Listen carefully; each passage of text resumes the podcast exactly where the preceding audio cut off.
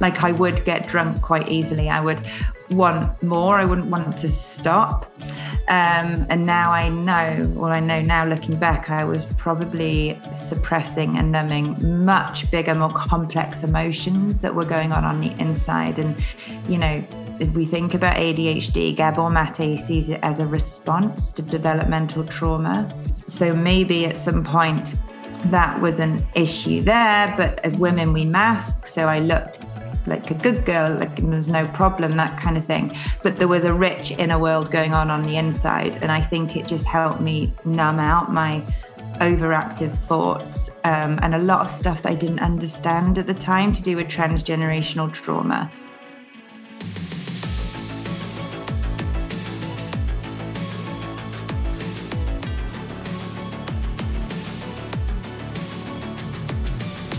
Hello, and welcome to Behind the Mother Mask.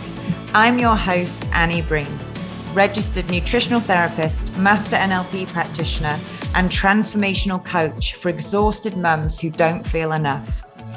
My mission with this podcast is to lead with vulnerability by starting to lift the psychological mask you wear each day that protects you and others from the stuff that's hard to explain and talk about. It's about sharing from the middle, not just the open wounds or the healed scabs, but the messy middle. Let's go for honesty over perfection.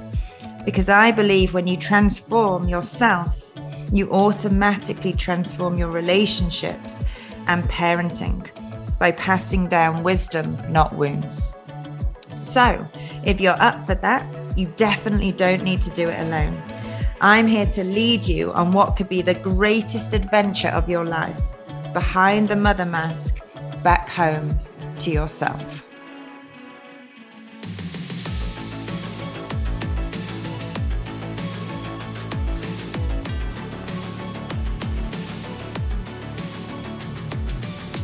Hello, how are you? Welcome back to episode 24 of Behind the Mother Mask. Now, this week I have had a bit of a sore throat. And yes, I know I should shut up. Can't help it. Um, but actually, because of that, I'm going to do something a little bit different this week and it feels just right. I'm going to release an episode that I did with Teri from Sassy Sober Mum. So I went on her podcast, um, Sober Stories for Everyday People, a couple of months ago now and the episode has recently come out and i have to say it was awesome. I was like dan you have to listen to this. But it was awesome because she is amazing and lovely and we just gel and get on and we had a great conversation. And she's also been on this podcast. If you want to hear her sober story you can go back and listen to it. But we were talking about exactly that. It was my um sobriety i can't say that word story and journey of um, three years I've been without alcohol now. And my kind of relationship with alcohol over the years.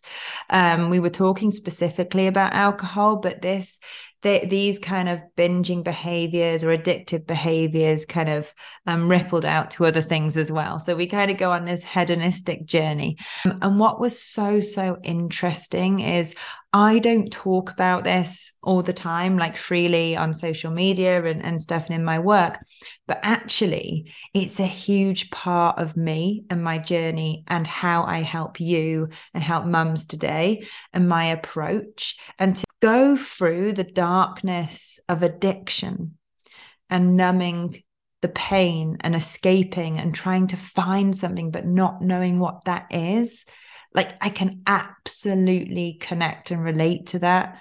But also being able to see life on the other side, to shine a light on the path forward. Like, I totally get it. I can't compare my situation to yours. And maybe it's not alcohol. Maybe there's other emotional crutches. Maybe there's behaviors that are not helpful, that are actually draining you, but you feel stuck in these kind of relentless patterns. I totally get that because what's so interesting is what behind it is often the same thing an outdated belief, a need, and a desire to kind of feel a certain way. Essentially, everything we do is a means to an end to feel a certain way. And it's like what Gabor Mate said not why the addiction, but why the pain? What are we trying to numb? What are we trying to work through or understand or escape? So, so interesting.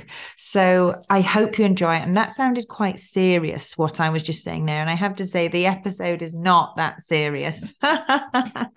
Some of my antics that I got up to um, on reflection, I'm not condoning them, um, are quite funny. But anyway, I hope you enjoy it. Please let me know if you relate to that. And just quickly off the back of that, I've decided to re release, or sorry, re deliver my masterclass, Break Your Binge Cycle.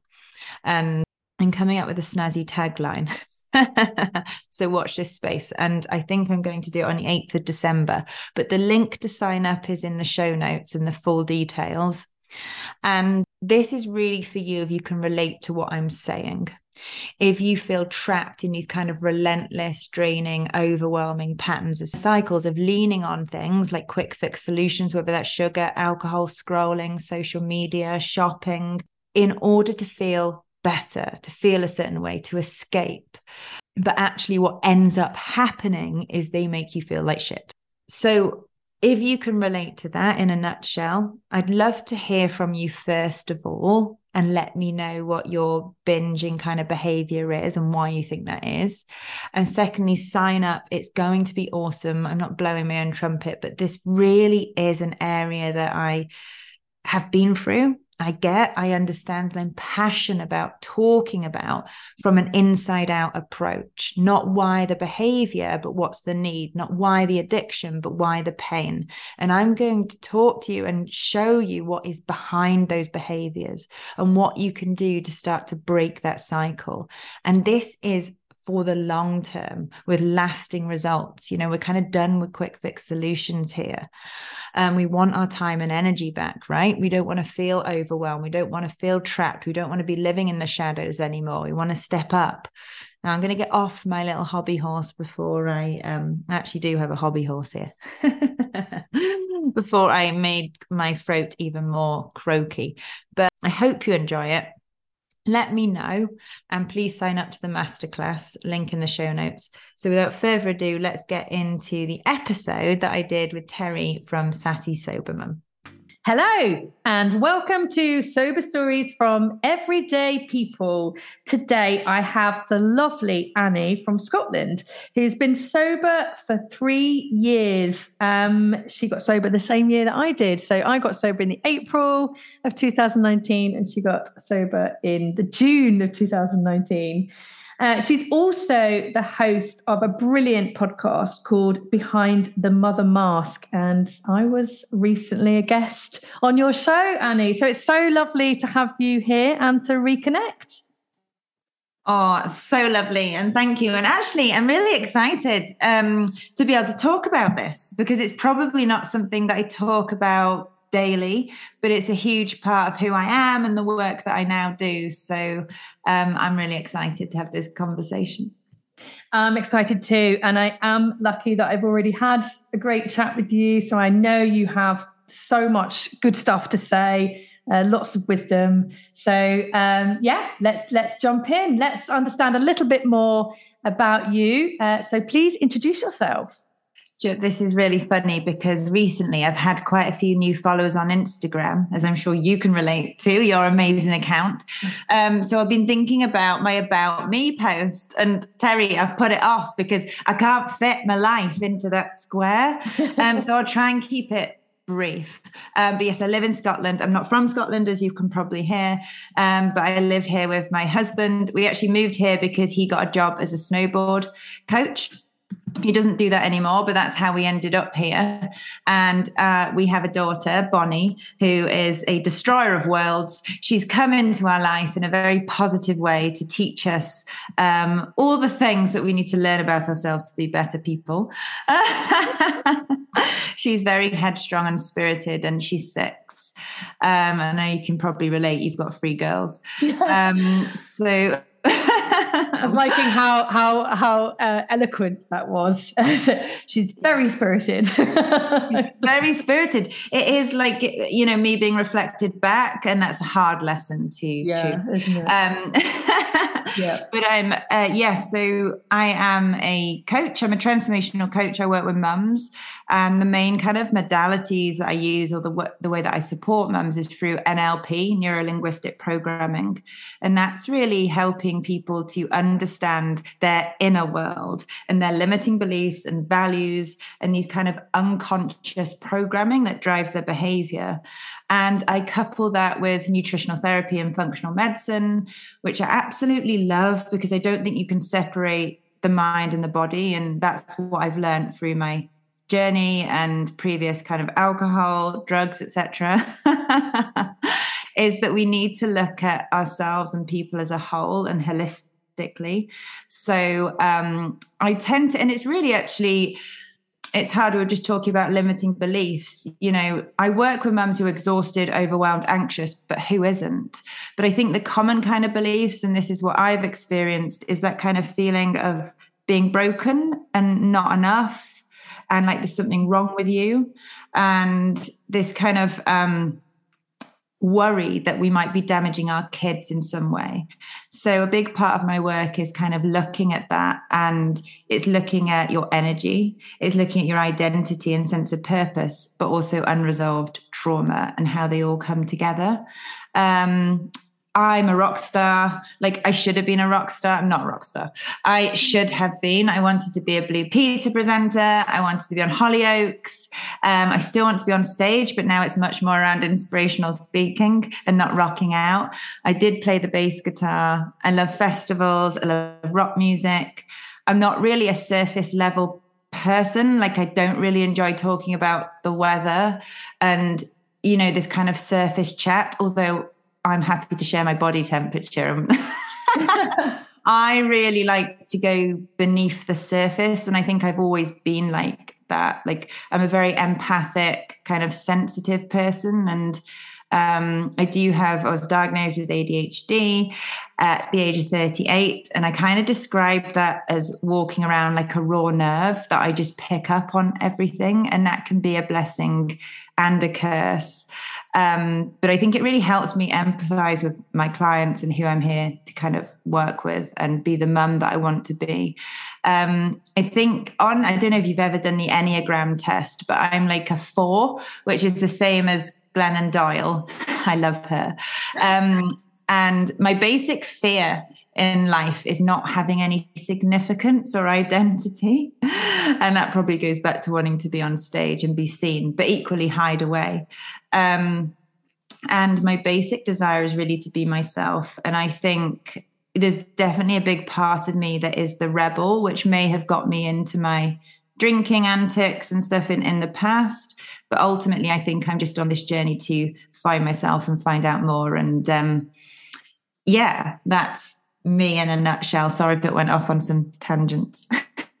no, it's absolutely perfect. Um, Glennon Doyle, yeah, that rings a bell. I'm sure I listened to a podcast with her. Has she got a the, the, this rebel thing you just mentioned? That uh, what's that book from? So she has a podcast called We Can Do Hard Things, and her book is Untamed. Yeah. Okay. Um, yeah. So Yes, so that, that's definitely been a characteristic in me because I grew up as a bit of a good girl, and that's definitely not who I am today. And I think sometimes, which I'm sure we'll go into, is to go your own way and put yourself in the center and do what's right for you. You need to be a bit of a rebel. Yeah. It is a courageous act to be yourself. Yeah. Um, and it's not easy. Yeah, absolutely. And also, um, can I ask what made you seek the diagnosis? In in ADHD because there is a lot of um, links, isn't there, between women, ADHD, and problematic drinking. Let's say. Oh God, yes, and this could be a podcast in itself. I actually did record. This was one of the first episodes I did for why I did my podcast, so I kind of recorded my journey there. But in a nutshell, um, I had COVID in last it was August. It was 2020 2020 i think. And honestly like it's like that virus did something weird to my nervous system. And it's not the only thing. And i think there was a lot of other things going on. I was trying to up level my business do more high ticket. I became very focused on money. I kind of strangled the joy out of my work and the mission that i'm trying to do in the first place. Um, got kind of smothered and my health went really badly downhill to like oh it must have no it was 2021 sorry. And that christmas was terrible. And then i saw my friend Kate Moryoussef launched her podcast on ADHD and women's well-being, and I resonated with what she was saying, and I thought this is interesting. Mm. It made a lot of sense in terms of the symptoms and yeah. how it manifests differently. So, for example, like hyperactivity is more about hyperactivity in the brain and the mind, not just being that kind of busy kid that can't sit still. It's like you can't switch your brain off. And I just thought that maybe most people were like that, or there was something wrong with me. Mm. Um, so constant overthinking, easily overwhelmed, highly sensitive. Um, and you're absolutely right. Honestly, you look back on your journey and you look at your your past, you look at your drinking, you look at your behaviors, you look at your hormonal patterns, because there's a huge link there. Postnatal depression, was it really? When I look at having this information now, it's a cluster of different kind of factors. It makes a lot of sense, like having mm. a child and already being in this kind of chronic state of overwhelm. It's almost like you're sensitive to everything, like I said, being that raw nerve. Mm. So that was really interesting. Um, but what I will just say is from that, because I'm a very holistic kind of person, innately I go towards more naturopathic methods. Medication wasn't an option for me. It's just not who I am. So I got some help and worked with another functional medicine practitioner because I don't think you can do this alone and did a bunch of tests and really looked at what was going on inside my body. And that has been empowering because it puts you more at the cause and not the effect and not the label. But actually, when I had the diagnosis, I was a little bit like, oh, well, I'm still left with me. Great. Mm. Where shall I take this? Um, so I went down that path. And I'll tell you this now I'm feeling, I wouldn't be doing this now with you if I was feeling how I was. Like I'd stopped working for nearly a year. So I'm feeling so much better with my focus. The brain fog isn't there so much. I'm able to actually um, get stuff done. My energy is back. Like I feel better. It was almost like my nervous system fell apart and everything was disconnected and I couldn't make sense of stuff. And it's so, so much better. And I'm still on that journey. So I'm hearing a lot of women identify with these symptoms and get diagnosed later on. Yeah. Um, it's really, really interesting. Yeah. It is. Yeah. Thank you so much for sharing that. Um, you never know who might be listening to mm. this and might think, oh my God, she's telling she's telling my story here. Yeah. And that might prompt a, a, chain of actions to, to help somebody else. So um, yeah, thank you. I really appreciate that. So uh, switching back into uh, the drinking, um, describe your life with alcohol. Ah. I do apologize if I laugh. Like I'm not to trivialize it, but I do use humor um, quite a lot. It's how I've kind of managed to get through. But through life, yeah, same. yeah. So I've been without alcohol for three and a bit years, and actually this year I forgot the anniversary or whatever. Um, I totally forgot, and that's a sign that it's really not in my life anymore. Um, but it was to going back to when I I want to say six, but I feel like Bonnie wouldn't do this. But I was putting the head, my head, under the optics in my dad's pub. He had like a restaurant, um, and me and my brother would go and drink the Baileys because it was just tastes so nice.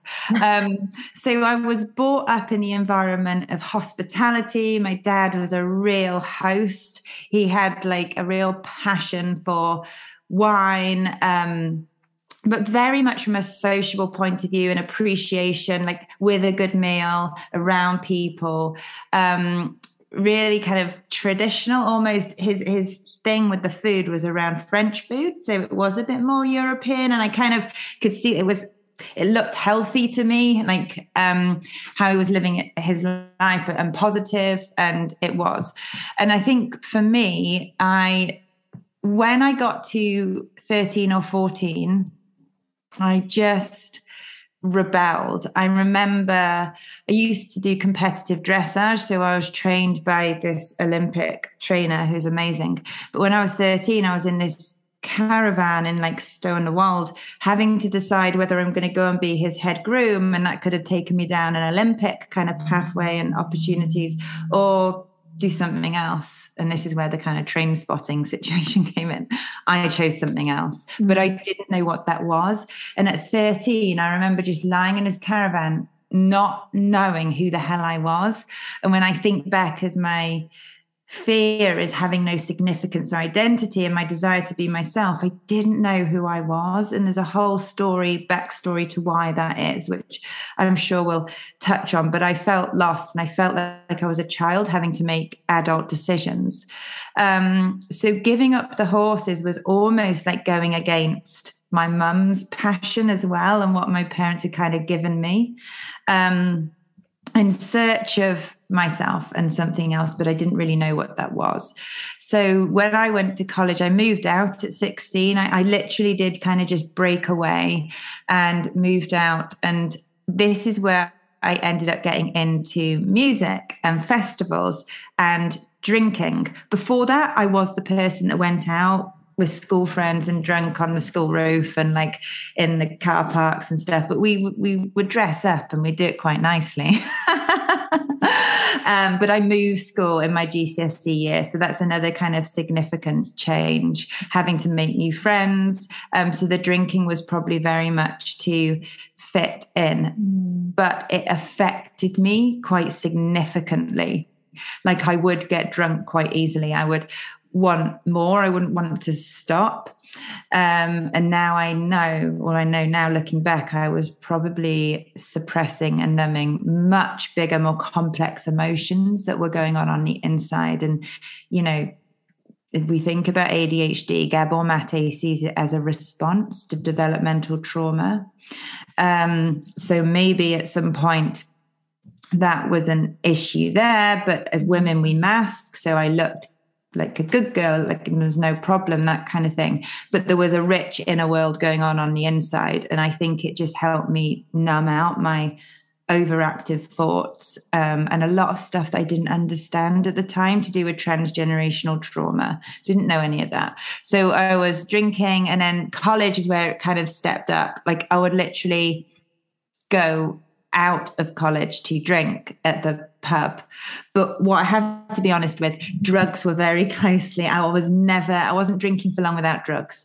Like they came in probably when I was 17, 18, Glastonbury 2000. That was it for me. David Bowie and a lot of fucking acid and pills and. and there's no going back. Um, and drink. So drink has always been there, it's almost been like this kind of life sucking companion or bolster to the other things that I went on to take in this bid to kind of numb, find myself, escape, find freedom, have fun, all of this. Mm. Um, I can give you just a bit of a lowdown. Drinking has got me arrested. It's got me in trouble. I've lost my license. Um, I've had to be through, gone through the court process. This is all in the past, by the way. Um, and it's got me in some terrible kind of situations around relationships. I've done some stupid things. Um, like I would be the person that would climb over my car dressed as a tiger. I was just wearing a leopard print dress. Um, and just silly things, some borderline dangerous. And you know, people would say to me after I'd given up booze that I wasn't a good drunk. Okay. Um, I thought I did it really well, but okay, no, that makes sense because um, I wasn't. But you kind of think, where were people to kind of help you or step mm. in? But I mm. think I was carrying this whole inner load, this inner world, and it was just like pouring fuel on the fire mm. of that. Um, so, yeah. Yeah be a lot yeah. more. Uh, uh, yeah. Um, it's it's quite mad, isn't it, when you reflect um, and you think about some of the situations that yeah. you allowed yourself to get into. Um, like you, I had those sorts of moments. You know, I, I, I remember going on holiday to Lanzarote uh, with with quite a new boyfriend in my mid 20s. I think I was 24 or 25.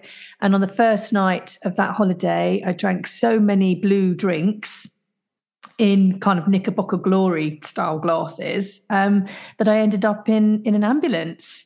And I remembered when I was in that ambulance as well, I had this weird kind of surreal situation happened where I woke up and I thought all these people were trying to hurt me and I was fighting and punching them or you know I was obviously lying on a on a, on a bed in the back of a ham, an ambulance and it felt like we were in the desert and I thought they were going to take me and shoot me or something really dark and horrific mm. um, and I just woke up the next morning obviously I'd been in hospital and my you know at the time new boyfriend was there and it was just horrendous the shame I weirdly went out and drank that night as well. I mean, yes. it's like, why do you do these things? You know, it and and yeah, so like you, there was a series of what you could probably define as mini rock bottoms if, if you wanted yeah. to give it a label. But yet for me, 24, I carried on drinking for another 15, 16 years before I decided to, you know, to quit. And and those moments did still pop up throughout the years. So yeah, it's a weird drug, alcohol, isn't it? You just you got to keep taking it at all costs. It's, it's so weird because back then it was not my drug of choice. It was just a cushion. It was almost like the burger bun to the burger, which was yeah. more the drugs. And it was the pathway to that. It was always the pathway to trouble. Mm. You know, I mm. wouldn't just go out and take drugs, you'd have drink and you'd end up on that pathway, or even around, you know, self harm. I used to do that a lot, and it always happened not when I was sober, like when mm. I was mm. under the influence. And just to think about it being such a depressant and thinking about like neurotransmitters and nervous system and all this stuff and the impact of unresolved trauma and maybe some of those ADHD type symptoms, it was just putting fuel on the fire to mm. really lowering my mood and my resilience and how inflammatory it is as well. Like, oh, when I think about what I put in my body and what I did to myself, and like you, it went on for years. I had some real low moments, but it kept on. And even after, so sorry, in 20, 2004, this is a good story. I um, detoxed in a rehabilitation center in Thailand for drugs. So I went to the biggest drug capital of the world to get off them. But it was like a Buddhist monastery. And um, I've only got fond memories of this. That's why I'm smiling. I was a big fan of the rock band Slipknot back then. And literally, when I got there, we had to give our things over and put on these orange pajamas. So I literally looked like a band member of Slipknot.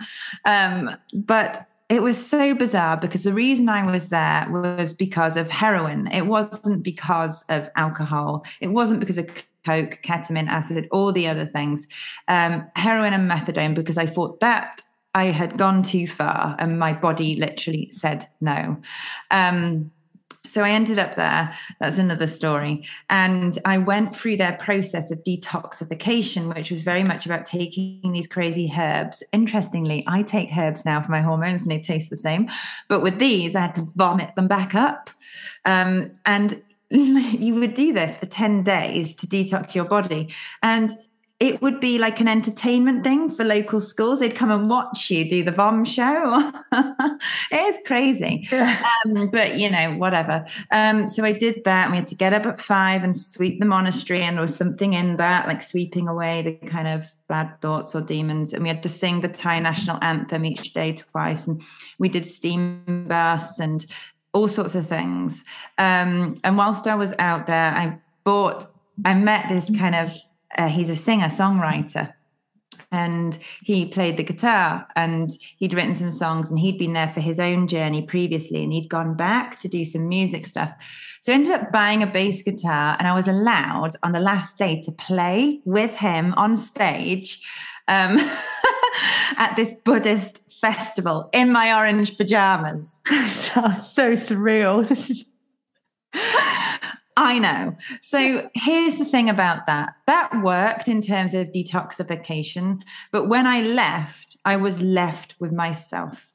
And I was left with all the demons, the ghosts in the walls, the suppressed things that I didn't really understand. And I continued to drink because that was socially acceptable. It's the only drug we're kind of encouraged to do. Mm. Um, whereas I stripped back the other things, I did continue with that and I continued. That was 2004, and obviously I gave up in 2019. Mm. So you mm. can only imagine the battle, the inner conflict that you go through because you know deep down it's not good for you, that you don't need it, all of this stuff, but you keep going. Yeah. And I think things changed with motherhood for me.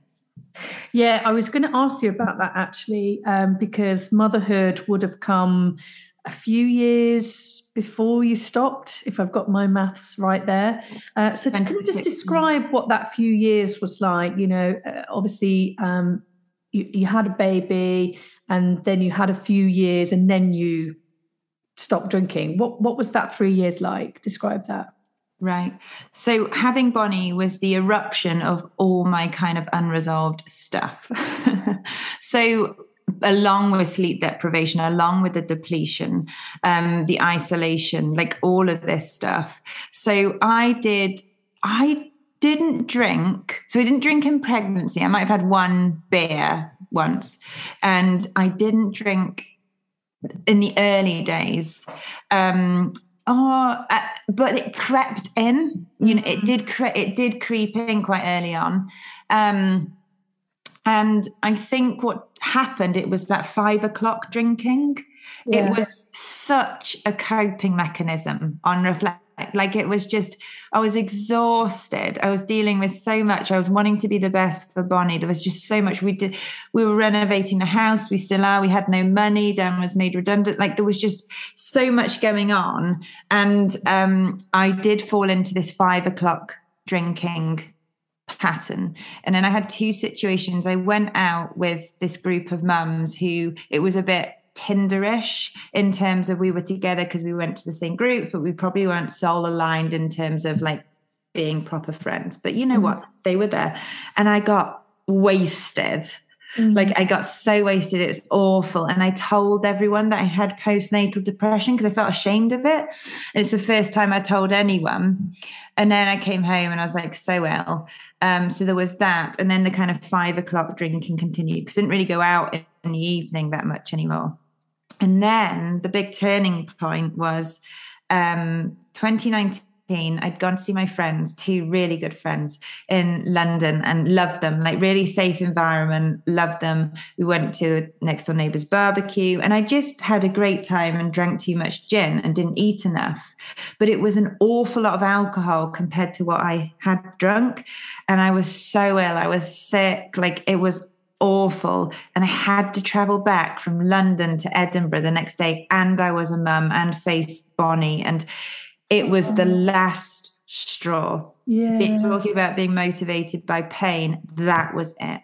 Yeah. So it was from that that I decided to do a year no beer and didn't go back.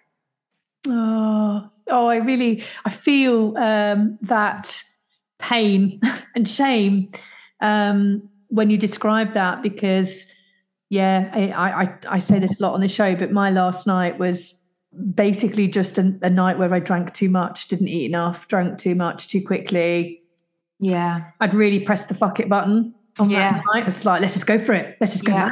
We, we, can. We're, we're away from home. I'm away from the kids for the night. We can just do this. And I woke up and I was in all kinds of pain and shame and regret. And I had to go home and face my, my husband, who was my fiance then, and my kids who were coming back at four o'clock. And I just, I thought, I just thought that I couldn't cope with that. Oh, it's horrible. I couldn't cope with that. The anxiety was immense.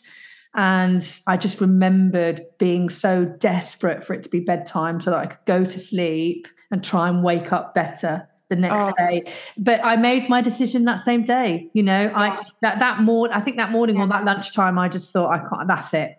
That is it. I can't do it. It's amazing, isn't it? That sort of that how how negative and how bad that feeling is, and yet it pushes you into that period of growth, and so much positivity comes from that. But it, it starts off in a dark place, doesn't it? And and honestly, like this is me, this is my approach to life. But I do think like the universe shoves you in the right direction. Like I do believe in that, that there's more than just us. And, you know, not that we deserve to go through all this suffering and that people have to go through that before they make the decision. But it just makes sense to me when I look back. Yeah. Um, and we can talk about what happened after that, but it just makes sense that that had to go for me to evolve and grow into the next level of my life. Yeah. A hundred percent.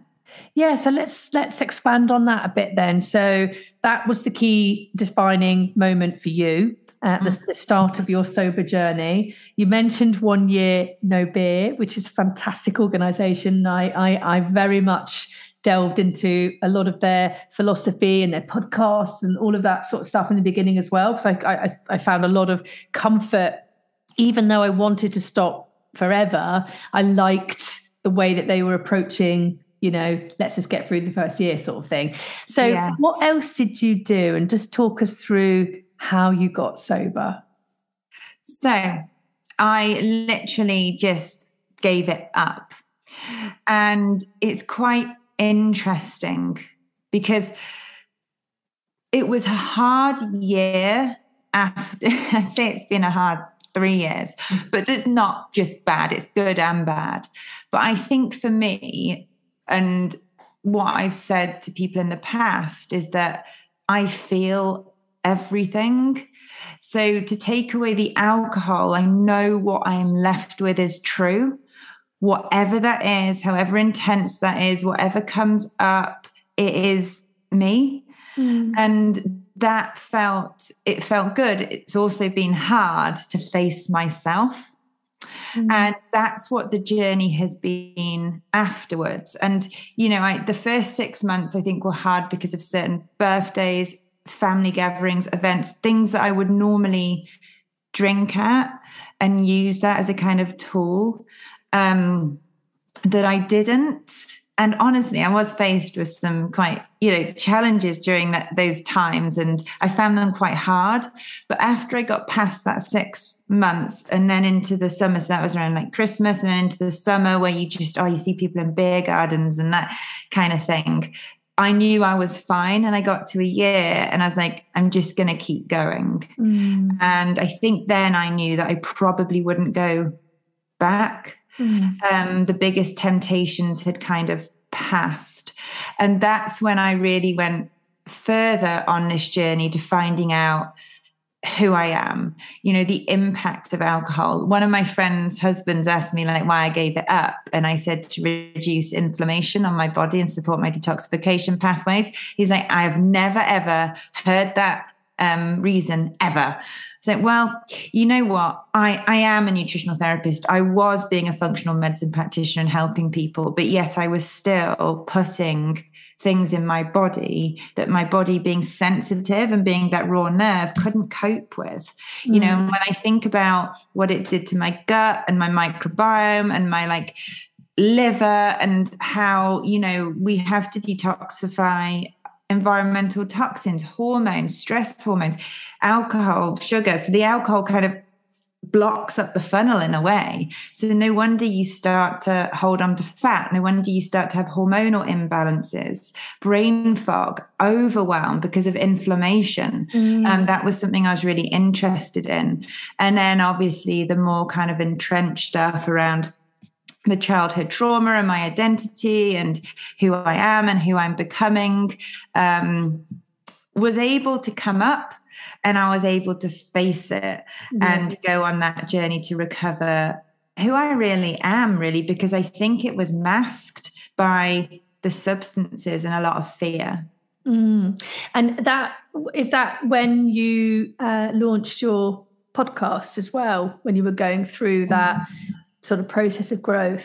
Oh, it's really funny. The podcast had only been launched in June, but I had another one before called Be You Mum. And it's really interesting because after I had Bonnie and I d- identified all these gaps that mums fall through, um, that weren't talked about. Um, that's when about kind of two years I really struggled. I started to come back and put this program and this work together. And when I look back, my mission has always been the same. Mm. Whether I've called it the Be Mum podcast, whether I'm working with energy or I'm doing this, my mission is has always been the same. So um, it's definitely about looking at those kind of the hidden mother load, the stuff that we suppress and how that steals our energy. And this whole masking thing is huge, mm. isn't it? That's actually been through my life quite a lot. So interesting when I think about now, I've got a podcast called Behind the Mother Mask yeah. because we hide who we truly are. We're scared to be ourselves. We're worried about what people think. Mm. And we're worried, like you do an amazing job of this, to talk about some of these past behaviors, to talk about what I see as being survival strategies that once served you, but now are outdated, outgrown. They don't have their place anymore. And yeah. ultimately, you're just trying to meet a deeper need. Yeah, that's a really nice way of looking at it. Um, so many people that reach out to me ask for help around how can they try to process the shame that they feel yes um, that's wrapped up in their past drinking behavior or decisions. And um, you know that that is a it, it is a difficult area isn't it to lift the lid on that and start to look at it and to accept it. And i think that's a really nice way that you described there. You know at the end of the day we are just trying to cope with life, trying to cope. They're just strategies. Drinking is just a strategy at the time that culturally we've been raised to believe will fix everything mm. and that it's perfectly acceptable. Um, and so you can see why people fall into that drinking trap. And then obviously, when you understand the brain science and how alcohol works, you can really quickly identify why you make those bad decisions and yeah. you do stupid things. But there is work to do there. But I think that's a really nice way. And I try to convey that when I reply to people. And, you know, I say, look, you know, I always felt like I was a good person, just trapped in a bad cycle, just just trapped in a in a bad coping mechanism. You know, alcohol wasn't very good for me and i just couldn't see that. That doesn't you know it doesn't make me a bad person. So that's helped me to forgive myself and to want to go back and hug myself in some ways because i see now that i was just quite vulnerable and lost and broken in some areas of my life um, and that fosters a lot of compassion. Um, so in did you read any life-changing books i'm, I'm interested in yeah what can yeah. you? I actually did. Not necessarily alcohol focused but i remember painting bonnie's room and listening. So i listen to things i don't read them. Um braving the wilderness by brené brown. And i love, just love brené brown Oh my God. So she breaks it down. It's all about being your authentic self. And sometimes that means being the rebel and stepping up and raising your standards and stepping away from the crowd yeah. and opting for courage over comfort. And that really resonated with me so much. And there was something in there that she said about showing up with a soft front, strong back, and wild heart. Oh. That has oh, it gives me goosebumps yeah, saying same. you can be soft and sensitive and childlike, but you can also have the resilience, the backbone of your story. And you know what you were saying about people with shame? Like if you zoom out on the bigger picture of your life and you look at your whole life story and understand it didn't always start with you and the generational story and what you're doing. Oh my God, it's your story that's your resource that becomes someone else's survival guide. Mm. And am I going to let what people think get in the way of me sharing that? No, but it mm. has been a journey. And I think it's about you don't have to harden up, you don't have to ar- armor up or mask or change that. It's that vulnerability mm. that I think really connects us and it relieves us of some of our suffering. It's kind of our honesty is how we let go of some of these things and just saying them out loud. And I don't think shame can exist when it's spoken. Um, so yeah, Brené Brown, Braving the Wilderness, and then I went on to read more of her stuff and, and, and other books as, as well. Also, another really good one that I read from beginning to end, it's the only book I've ever finished, and Brené Brown's, is Fearless by Pippa Grange. It's absolutely brilliant. And it's how to win deep, not shallow. And she said, if you're if you are performing at life, you are not truly living your life. And how many of us perfect, please perform and put the mask on and be who we think we should be over who we truly are. Yeah. Um, so that's another one.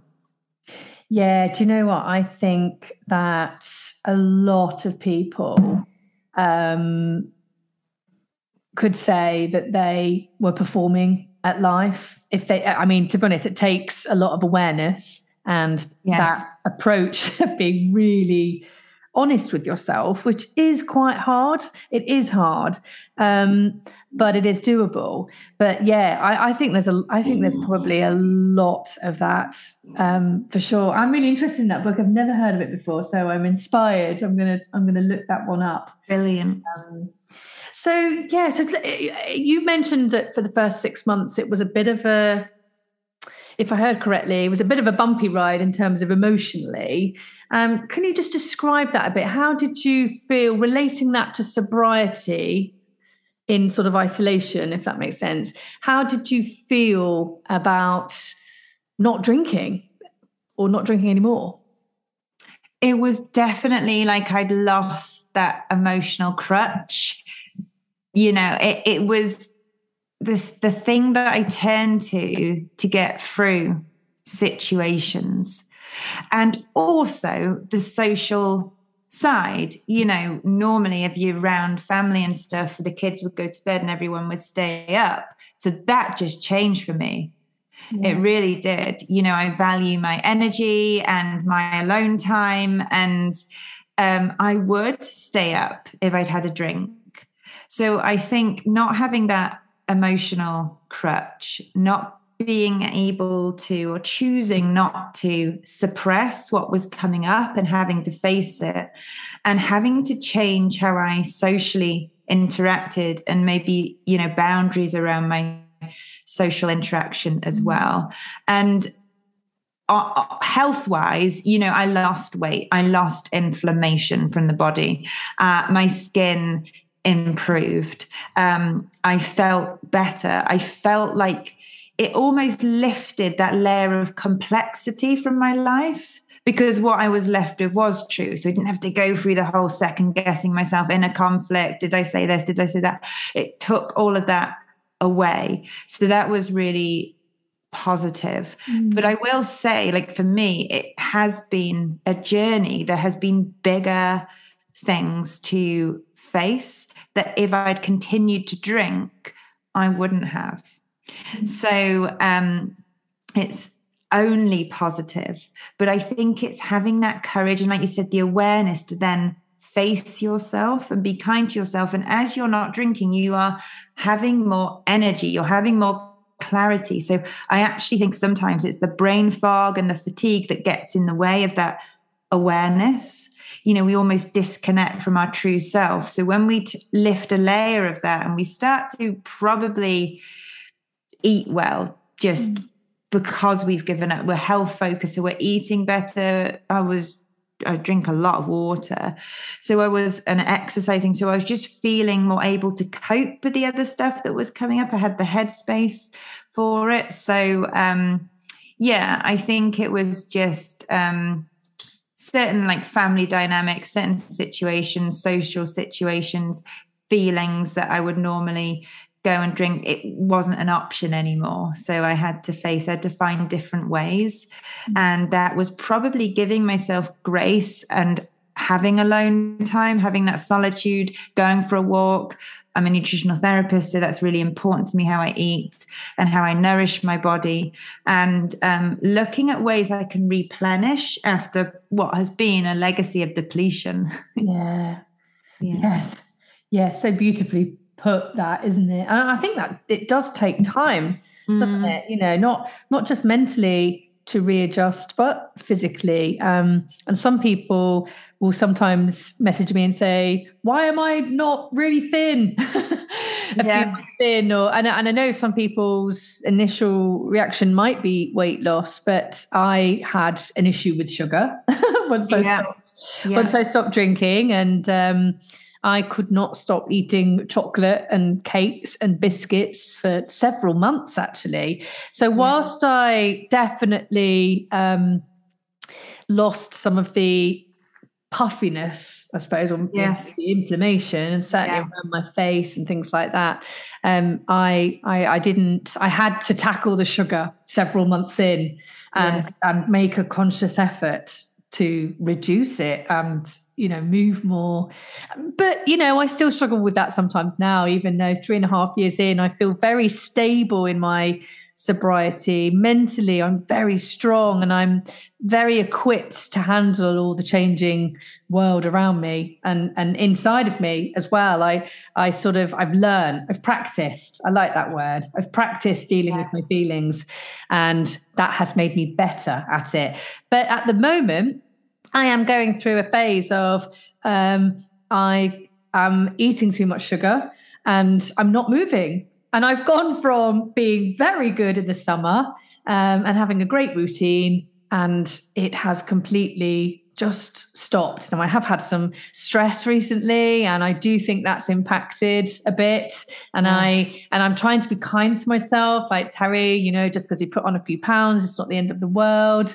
Um, you know, and all of those sorts of conversations. But you know, these things don't go away, do they? You know, they are. Well, you know, yeah, they're, they're, yeah. they're still there, aren't they? Life is still life, isn't it? And it's interesting you say that. I love the phrase new level, new devil, because as we kind of up level in our life, challenges will come up. You know, our body will require more nourishment, will require as much space as we do productivity.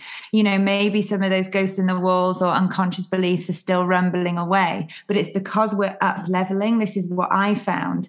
And a big part of my journey was looking at my body as well from a functional medicine. So, like alcohol is full of sugar, isn't it? Mm. And it can kill our gut bugs and feed them. And our gut bugs love sugar. So, you take that away, and if you've got dysbiosis or imbalance in the gut, then it's possible that those bugs are craving it um, through different means. You're still left with those cravings. So it's almost looking at the body holistically. What is the impact of alcohol and stress? over those years and what does it need in order to come back into balance like i find that really interesting and you definitely do see this kind of healing crisis like as you're trying to rebalance, it can feel a bit shitty and a bit worse to begin with.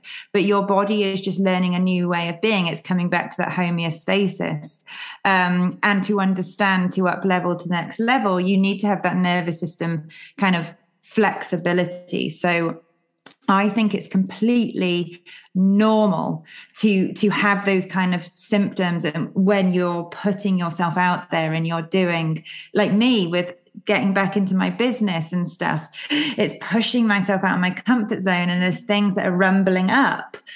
So I'm just like new level, new devil, like bring oh it on, like you can face it. I, I, love that. I've never thought about it like that, and I find that weirdly reassuring, to be honest, because right. Um, while, whilst I have had some stress recently, um, uh, I have also been really trying to push myself out of my comfort zone by taking my skills up to the next level and learning more and reading more and listening to more podcasts and blah blah blah. I'm I'm, I'm literally bombarding myself at the moment with new education, and so maybe my craving for sugar and almost like my lack of enthusiasm for movement is a response to that stress and yes. that up leveling, new level, new devil. I, yeah. I love that. I love that. Yeah, because you're growing like me massively. Yeah, that's really mm. fascinating. And it gives me just a, a new appreciation, really. Uh, makes me feel, uh, you know, yeah, it makes me feel proud of myself and my body. 100%. Yeah, because it's, you know, it, it's, it's having to adapt to situations that have been external, but also that are internal. So it does make sense why this might be happening. So for me now is, you know, do I just ride that storm and eat that chocolate, or do I at some point need to tackle that? That's the bit that I need to need to get to before I go up two dress sizes. Yeah.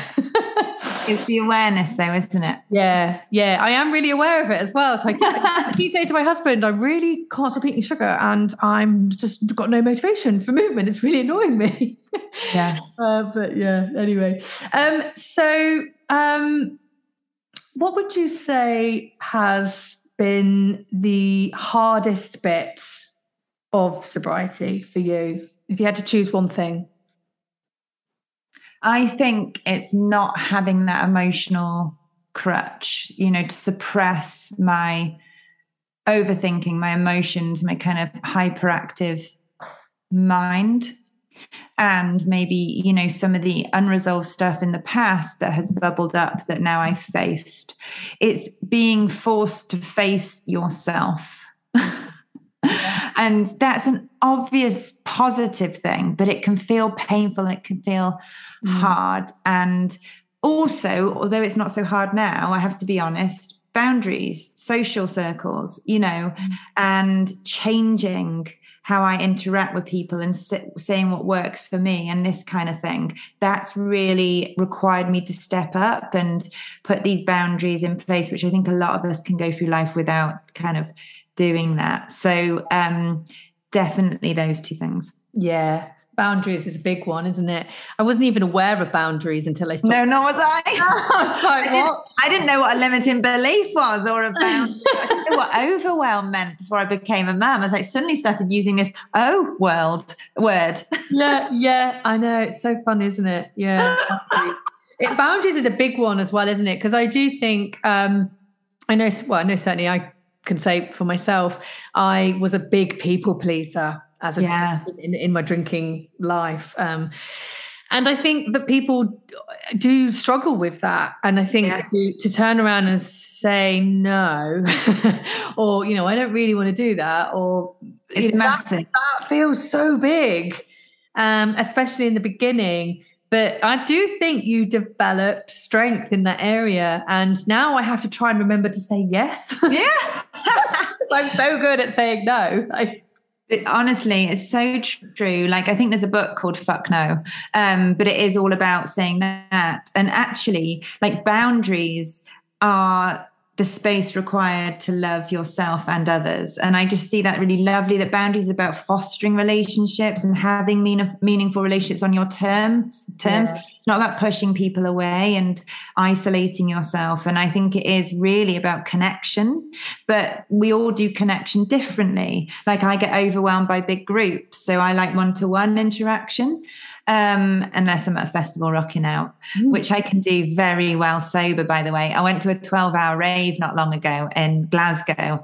I'm going again in December. And honestly, oh, like it was incredible. And I drove home after and I was wired because it was so good, but I felt amazing. And I didn't realize how disgusting the floors are in those places because I didn't used to be aware of that. Yeah. Um, but yeah, I think it's about looking at this from a loving perspective mm. because the more you love yourself, you can love others and you also liberate others as well. Um, so, yeah.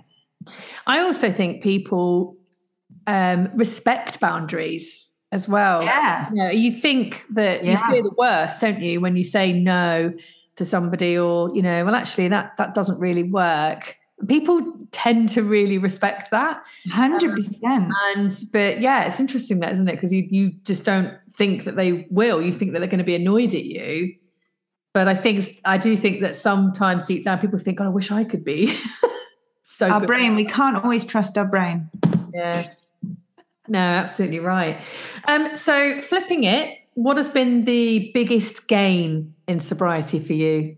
Oh sorry i probably answered that a little bit my health, reducing inflammation, yes, weight loss, but like you mentioned, it's addressing blood sugar balance, microbiome, nervous system, all the things around that. But I've had the capacity and inclination headspace to do that.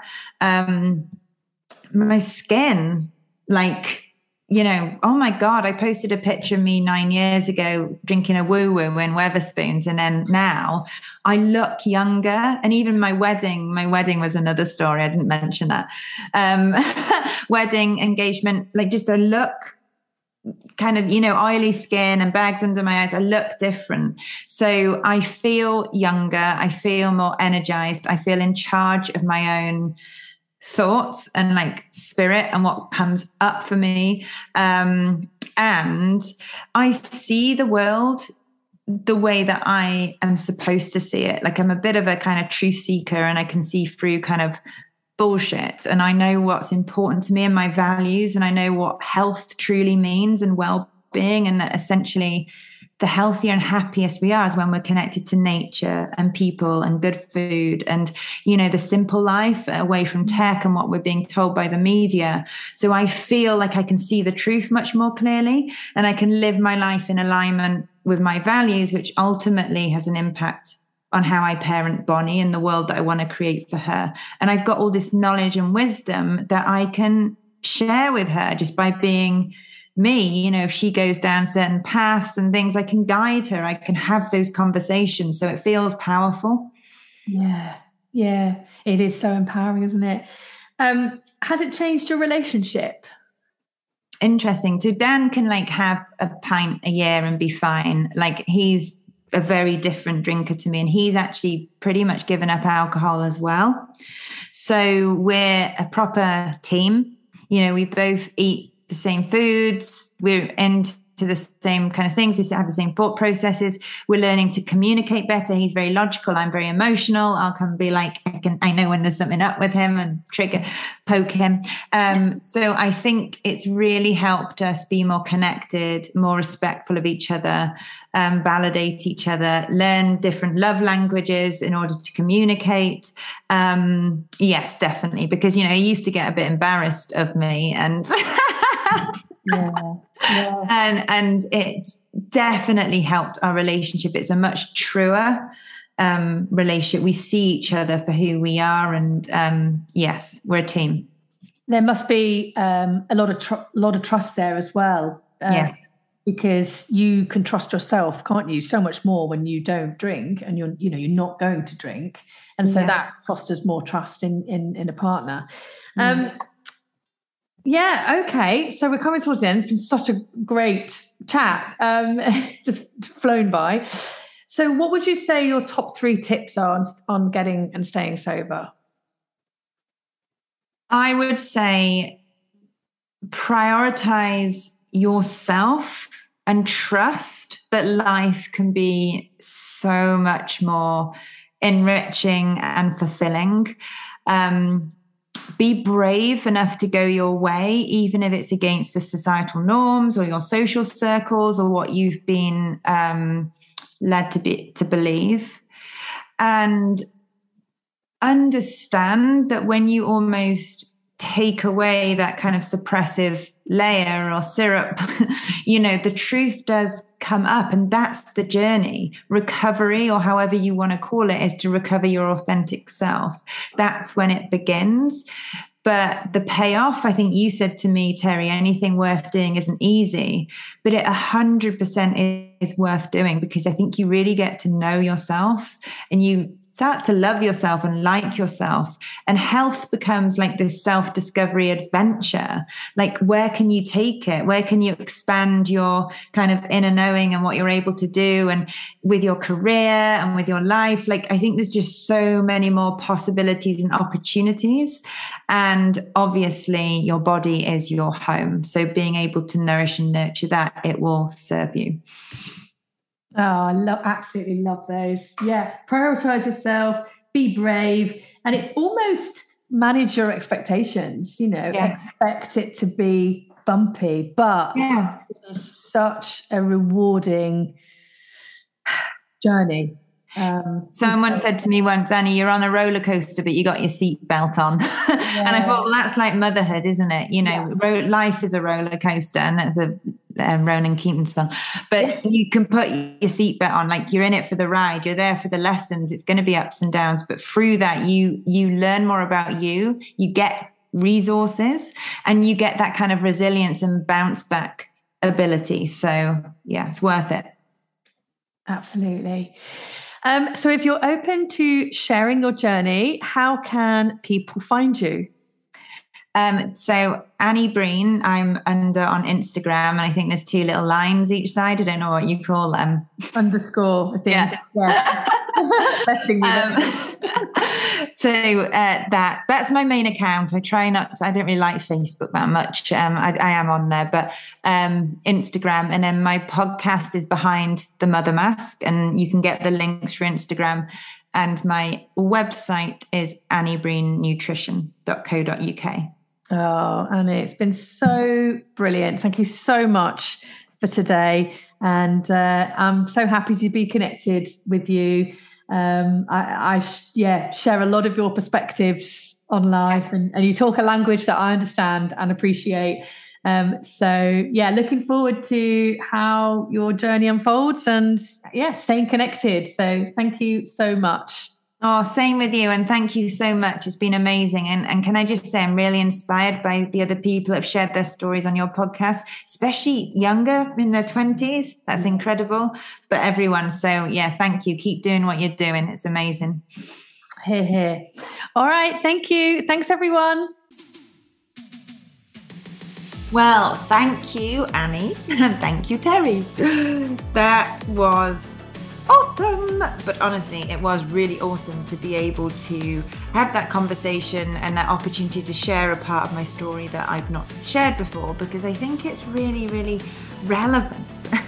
it's really relevant that we sometimes just kind of pack some of this stuff from the past behind and we don't really see how that has a huge impact on our now and our future. And if this is you, and maybe it's not exactly you, but you can relate to a version of my story, know that you are not alone and that there is a path forward and that life can be, oh my goodness, so much more fulfilling, so much more vibrant, so much more full of energy and on your terms.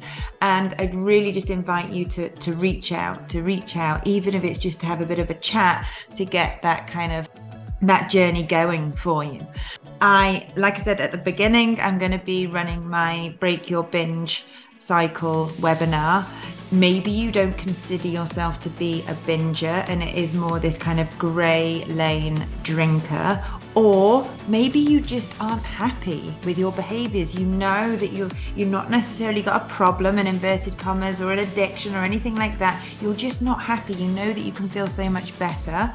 Um, this webinar masterclass whatever is for you because it's not really about the behavior. We're going to go behind that to what is driving the behavior and look at how we can make long lasting change away from these kind of quick fix solutions and crutches. So please do go to the show notes and sign up for that. Um, it is on the 16th of December. At the beginning, I said it was on the 8th, but it's the 16th. But I will be posting about that on Instagram. So follow me on Instagram, join my mailing list. I'll make sure the links are in the show notes and you'll keep up to date with when I'll be delivering that and what I've got going on. Okay, wonderful. I hope you have a good week. Um, take care, and I will be back next week with another episode of Behind the Mother Mask.